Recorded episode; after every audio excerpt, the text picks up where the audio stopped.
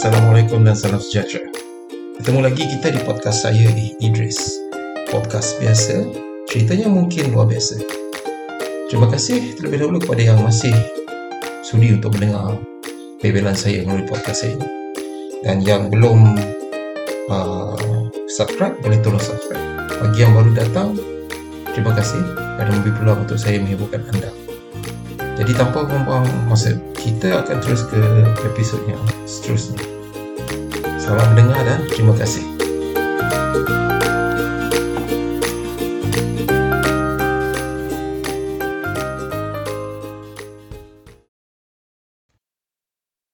Assalamualaikum warahmatullahi wabarakatuh. Salam sejahtera. Jumpa lagi kita di dalam podcast A. Idris bersiaran langsung oh, tak langsung dari Kuching Sarawak. So, terima kasih first of all kepada yang masih setia mendengar. Dan yang baru bertemu dengan podcast ini teruskan mendengar. Um, dan jika ada sebarang feedback atau maklum balas boleh hubungi saya lah. And uh, podcast ni terdapat juga terdapat di uh, Spotify iTunes dengan Google Podcast.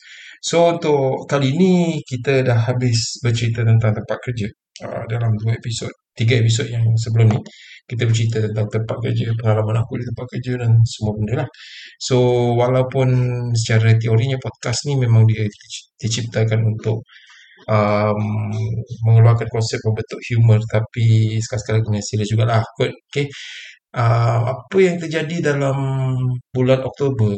Secara tepatnya semalam uh, kita dapat kebenaran rentas negeri untuk seluruh negara uh, tak ada fasa-fasa negara negeri ni boleh pergi negeri ni daerah ni. Kita dah uh, mula memasuki tahap endemik. Uh, di mana kita akan kena belajar untuk terus hidup di dalam norma baru hidup bersama COVID yang sentiasa ada dalam komuniti. Jadi first of all tanya pada terutama sekali pada frontliner yang selama dekat nak 3 tahun bertungkus lumus uh, 2 tahun lah 2 tahun lebih dekat 3 tahun bertungkus lumus men- menjaga kita uh, baik medical frontliner, polis, askar, bomber, semualah. Uh, minus ahli parlimen dengan menteri lah eh. Um, jadi tahniah kepada semua dan juga tahniah kepada rakyat-rakyat kita-kita lah. Uh, sebab telah berusaha sebaik mungkin walaupun ada here and there glitch yang kita tak sangka, yang kita tak nak pun tapi well, manusia kan. So kita dah percaya melepasi satu tempoh di mana semua orang mendapat privilege untuk balik berjumpa keluarga. Ada yang macam seorang kawan aku dia ada dia aku kat Sarawak, dia kat Miri. Um, family dia dekat Johor. Dia dah tak jumpa family dia lama ke? Start pandemik sampai sekarang ah. Tak jumpa. Seorang lagi sahabat aku dekat Kuching juga. Walaupun mentua dekat Kuching, but then again nothing beats your own parents kan. Uh, bapak dia dekat di Sembilan. So hopefully ya semua orang akan menggunakan peluang yang telah diberi dengan sebaik-baiknya uh, sedikit pesan himat masyarakat buat buat test sendiri dulu. Jangan confident gelabah sangat nak balik orang tua kat rumah yang terkena bahan orang kat kampung yang terkena bahan okay? And uh, talking about COVID and pengalaman kita di dalam COVID ni selama 2 tahun.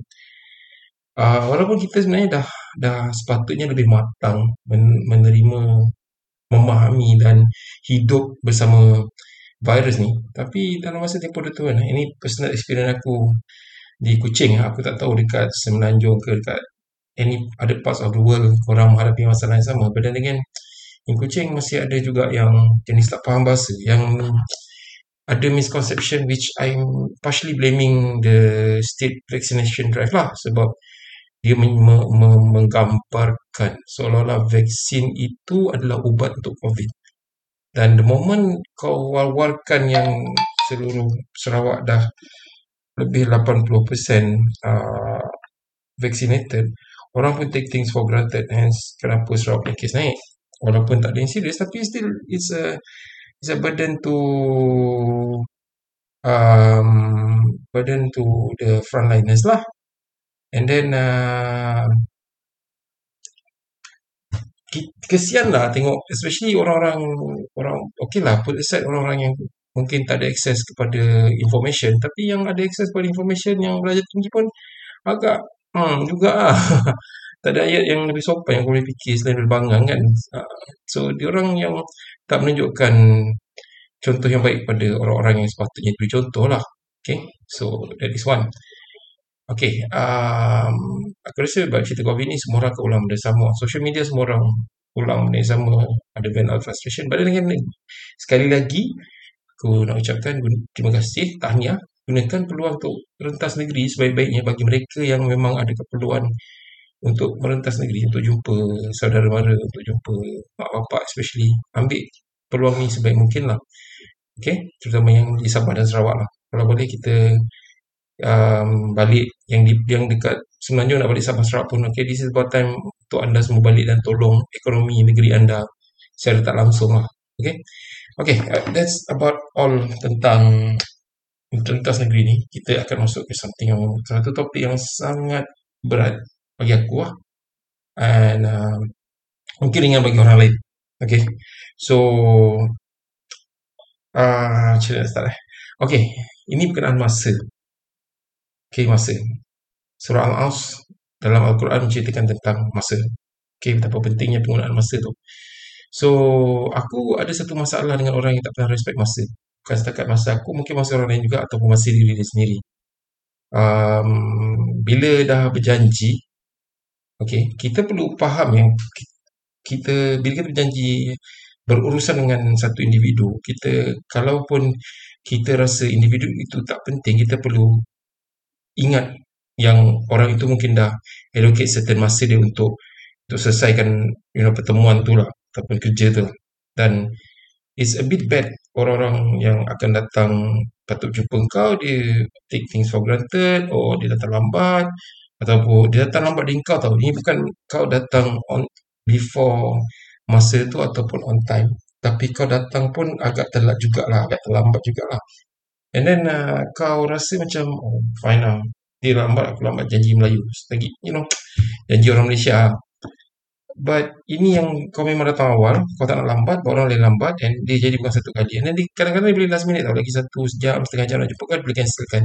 Padahal kau dah free kan time kau a good like one, one hour ataupun kalau kau memang slot gila babeng pun kau akan slotkan time yang betul-betul untuk pastikan orang tu dapat jumpa kau.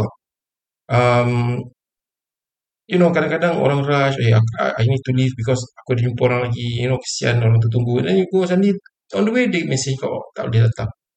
Macam dia, dia menghargai masa orang lah macam itu bagi aku lebih biadab lah lebih sangat biadab lah sebab kau sepatutnya menghargai masa orang lain. Tapi kau kau tak buat tau dan kau just macam suka hati kau macam ya yeah, just because masa tu tak material tak nampak doesn't mean kau sebagai orang Islam okay Allah tak tanya kau tau ke akhirat. Kau ingat Allah tak tanya ke masa-masa orang lain yang kau dah buat. You know, benda tu chain reaction tau. And sometimes orang just terpaksa allocate certain masa untuk bagi bagi peluang lah untuk jumpa kau tu untuk untuk tol, untuk mudahkan urusan kau. But you know, like I said lah, biadab lah kau tak tak appreciate masa orang. Dan benda ni bukan jadi di dalam certain segment of society yang mungkin uh, dia punya education level rendah ataupun dia penganggur ataupun dia orang yang huruf tak. This sometimes and most of the time for me personally most of the time it happens on uh, orang yang ada ilmu tau. Orang yang ilmu tinggi bukan ada ilmu tau. Orang yang ilmu dia sangat tinggi.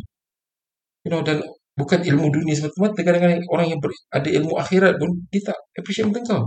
Masa kau sorry dia tak pernah appreciate masa kau. Dia datang suka-suka dia dia nak decide just because aku maybe just because aku start or just maybe because aku a professor aku can just you know you tunggu je masa aku. Macam biadab lah you know it's called adab. Sebab tu dalam Islam jangan belajar satu branch of Islam. Jangan belajar satu side kau belajar akhlak kau belajar akhlak kau belajar agama tauhid tentang tauhid. Tapi kau tak belajar tentang akhlak you know adab yang diajar. Kitab-kitab Islam tu banyak yang mengandungi adab. Even kitab Bulughul Maram yang bercerita tentang hadis-hadis Nabi tentang fiqah pun ada satu kitab yang bagi kitabul Jami' yang bercerita tentang akhlak. And it is quite sad lah because benda ni jadi kat aku tau. And benda ni jadi bukan sekali, banyak kali tau. And it is quite sad because aku jenis, I am not perfect but I try to accommodate my time untuk jadi orang yang lebih baik lah. Aku cuba accommodate time aku untuk fit in everyone, you know, macam tu lah. But susah tau. It is quite sad sebenarnya bagi aku. And uh, as a matter of fact it's angers me somehow. Because orang akan dikata eh kau bila free boleh jumpa. Padahal kau dah cancel first time ni dan kau tak ada kau tak ada pun nak cakap sorry ke apa tak ada. Kau just oh, orang tak ada jumpa kau. Macam it's biadab tau. It's, it's how bukan bukan bukan level of education yang kau ada. It's how you you are brought up bagi aku lah personally. So I'm not sure you listeners ada experience benda yang sama atau you are against this you can contact me at my email. I, I don't mind. And you know maybe we can discuss this further because it's it's bad. It's bad. It's really bad. Mungkin juga sebab aku kerja dalam environment call center contact center yang M, you know MNC yang you know kau kencing pun kau kena kena dikira tau. Kalau out of kau punya break time. So maybe itu you know antara benda yang jadikan aku macam ni lah. So it's just too bad lah you know. Okay so that one done. Kira macam sedikit lega lah dapat lepaskan dan dapat bagi bagi berkongsi dengan whoever who is listening lah. And but then again terima kasih pada yang sanggup dengar sampai habis. Terima kasih. This is this might not be an interesting um, podcast macam you know prominent podcaster but aku pun start dengan very limited equipment know and maybe hopefully I can improve in future lah insyaAllah. Okay that's about it. Uh, then the last one. Oh the last one. Hmm mana cerita okay aku tinggal di sebuah kawasan perumahan tu di Kuching. And then uh, it's it's it's again again it's about mentality lah eh. It's about mentality of, of people around us. So semalam lampu jalan tak function. So Sarawak SEB our own TNB lah Sarawak Electricity what or something. So dia dia ada app where you can either chat virtually as as any other app. You can chat virtually with an assistant lodge your complaint then they come back to you lah. So aku ada dua phone. Satu phone aku letak untuk group uh, perumahan aku. Sebab aku tahu aku group-group general ni memang akan ada yang jenis jual karipap, jual biskut, jual semua rumah mak nenek lah. So I don't want to hook my main line dengan benda tu.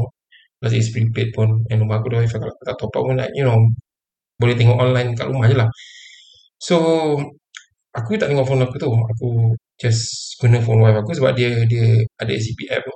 Uh, she's she's in charge of all these buildings and stuff. So aku lodge a complaint there.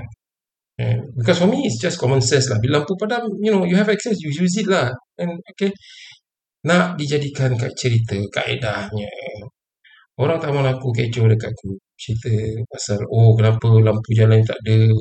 You know, and then one one guy uh, cakap, oh pergi call SCB Kailan, which is, yeah, okay lah, the first person should have not take took photo and posted it in the group lah I don't know tak bantu pun kot even kalau kau ada satu engineer dalam tu pun dia takkan boleh authorize buka box and repair kan. They must have a proper SOP to follow tu um, and then ada dude mention eh ni orang orang CB patut dia yang uh, minta tolong dia lah. Macam I don't understand why you need to drag all this rubbish around. It's just a matter of opening an app. Macam kau buka Facebook and just lodge it there. It's very simple. You don't waste time. Which I did.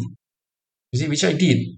This is this is not uncommon here tau. It's like um, masalah rumput masalah cukai pintu. You know orang I don't know lah orang suka hidup dalam assumption dia orang suka, suka macam aku assume macam ni eh bukan macam ni eh bukan eh bukan tu that irritates me somehow. Macam dude cukai pintu pun kita macam bandaran lah. Jadah kau nak assume sendiri. Kalau betul tak apa juga. And then you know the other day about the cukai pintu thing. Me and my wife went all the way because kita orang punya district distribution is sangat pelik lah. You know in Kuching ada sub district ada district ada sub district Kuching ni bahagian bawah dia ada district you know Kuching. Pada there's another story altogether lah. So kau boleh refer sendiri kat sarawak.gov.my lah. Macam mana structure macam mana rumitnya structure district kat Sarawak ni. So aku pergi lah macam pemandangan which is quite far from my house. And then aku go and ask, you know, kenapa rumah nombor lain, you assign us a different house number, when SMP tak assign house number, cuma pergi sublot. You know, those kind of stuff lah, all the hanky-wanky stuff lah. Which, aku rasa I need to go there and ask, rather than assume. Faham tak? Ni ada satu hamba Allah dalam grup tu dia dah dia boleh rasa macam dia pala tahu semua benda dia tahu semua benda dia petik entah betul entah tidak aku macam tak puas dia check lah aku macam tu kot you know so it's about it's all about mentality lah. Macam kau mentality aku panggil aku suka dengan aku, aku panggil benda tu mentality kebajikan lah. Mentality welfare lah. Macam kau boleh malas kau bagi orang lain buat. They assuming that orang ni jadi kabel kau untuk dapatkan. No dude look. Aku rasa macam nak jawab dia semalam kan? Macam kau tag selagi yang kau tag tu bukan CEO company tu dia tak akan datang lah immediate buat lampu lampu jalan tu. Dia akan go through the same process juga entah mamat yang kerja company tu pun dia go through the same app juga yang aku go through. And easily enough pagi ni wife dah dapat SMS kata dia orang akan pergi rectify tengok I mean come on lah. Apa kau merepek ni kan? Macam kau nak cerita banyak. Kalau kau nak cakap orang tu kerja ataupun kau nak mencapap dalam tu cerita kau kerja apa kau tulis je lah. What the hell? Kan? And one thing cerita pasal mentality kebajikan. There's one time seorang hamba Allah ni arwah dah pun. Tadi the whole family kena covid the wife is in a group. Obviously one of one of the spouse will be in a group the whole house takkan ada satu lah. The wife and husband a group I don't know for what lah. So and they don't they don't even know him yet. So that's that, that you know that's that's just not important. Anyway so about that that hamba Allah tu arwah tu. Wife dia bagi tahu kat group yang you know dia, dia kena covid and stuff lah. So presumably kau tak salah nak wish kat situ kan. Macam aku I don't like to to you know to give support publicly macam tu tau. Macam uh, rather go PM the lady and tell her okay sorry um, hopefully all is well. You know aku aku tanya tau hopefully, hopefully all is well. Don't have the husband's phone number. Hopefully all is well. Uh, ada apa kurang tak? And then we we did our, our part lah. And then Alhamdulillah dapat juga tolong dia dapatkan bantuan. Walaupun dia mula-mula kata tak payah but for me it's just that you know it's there take it kalau access you give to someone else you know tak payahlah macam which is okay lah. Mungkin dia segan lah kan. Kat sini dia pun tak ada orang pun tak bercakap dia. And then after a while I met the husband dah okay okay. And then volunteer rumah when when the husband is okay they took the husband away for to the quarantine center so husband dia ada comorbid uh, orang ada comorbid lah. So hantar dia pergi quarantine center after one week. So aku tengok ventilator so I I message her and I told her can I have your husband's number so I can check with with him lah? Macam yelah bini orang kot so aku message and I told her that you know why don't I give my your number to my wife and get my wife to contact you? It's easier because korang perempuan I think you can ask her rather than asking me kan. So aku okay lah fine lah aku pergi tanya lah. Aku pergi lah tanya arwah husband ni arwah husband ni tau so, all okay baik-baik kalau anything just beritahu lah. And he, he's okay lah because dia pun baru pindah he's from he, I mean he's local. The wife is from Senanjung and they they are from KL coming back here lah. Dengan one one kid. So after that they went and go and you know after a while tiba-tiba they, they, I, met, I managed to meet him once lah dia hantar bubur kat rumah. It was on a Sunday. Very early morning. Aku dengan tak mandinya pergi ambil. Then after some time um, the next week I heard the wife message my wife. Cakap dia collapse kat tempat kerja and admitted to hospital because stroke and then after like what one week he passed away. And kesian tau macam orang-orang kat taman ni macam hopefully ada lah you know aku masih husnuzan lah hopefully ada yang pergi visit or you know whatever lah tolong dia. Because aku perasan dekat sini orang-orang dia macam most of them come from the same civil service punya department. I'm not gonna mention which department but they're from there. Dia ni macam ada macam carrot sikit lah. Macam kau aku macam aku tegur lah. For me aku tegur lah. Kau kau nak respond however you want to respond you know F it lah. I don't care. But esok lusa kau esok ke apa ke susah kau cari aku aku boleh tolong kau tolong lah. Tapi jangan jangan bising lah kalau aku tak boleh tolong lah. Macam dah berjiran kan? I thought KL was bad man. And but if KL was bad I know because of what lah. Macam kat sini memang kau tengok aku hari-hari pun yeah it's it's sad lah. And long covid is real guys I think arwahnya um, terkena long covid tau. Seriously I think long covid is real. And mohon korang titipkan doa untuk arwahnya lah. Arwahnya Luqman nama dia Luqman Luqman Luqman Pasti dia seorang seorang yang baik. I think he's a very good husband, a very good father. Walaupun aku just tak pernah kenal pun, but from what I heard because ada orang kampung dia pergi surau yang Zadoki lah so from what I heard he's he's a very kind person. It's just that maybe dia baru nak kenal orang you know. Ya lah a bit kesian lah. So now the wife is staying in the house.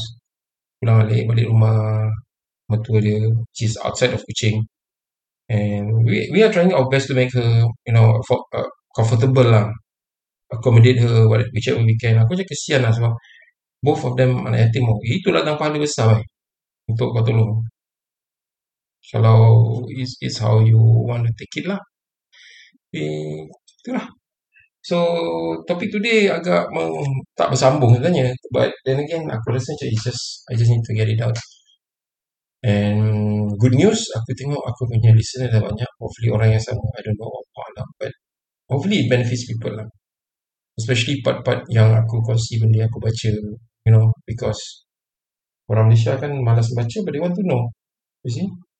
They want to know I am not a scholar yet but they want to know. So yeah aku rasa for now until until sini je lah kot. So kalau ada masa hopefully I'll get more ideas and I'll update you guys further. For now uh, nantikan uh, segmen hari Jumaat ni uh, hari Jumaat ni minggu lepas kita cerita tentang Imam Abu Hanifah. Uh, hari Jumaat ni kita cerita tentang cerita tentang um, rahsia solat. Oh, rahsia solat. Kita mungkin semayang tunggang tungging tunggang tungging lima kali sehari kita tak tahu apa rahsia. Kita tak tahu you know core solat tu macam mana solat tu boleh menjadikan kita manusia yang baik dan ini juga berdasarkan pengalaman pribadi aku lah so it's not it's not something that I create or something I I script no kebanyakan pod, isi podcast ni aku tak script saya aku tulis content sikit-sikit apa nak cakap and then I talk. So hopefully aku punya sound card atau awal I can add more keceriaan dalam podcast ni. So until then you guys take care. Yang balik kampung tu jaga diri baik-baik. Jangan dah laju-laju. Uh, you know suap dulu ke test dulu ke sebelum balik. Okay ingat orang tersayang. Kau jangan tak balik balik ke tempat kerja pula okay So until then, terima kasih. Assalamualaikum warahmatullahi wabarakatuh.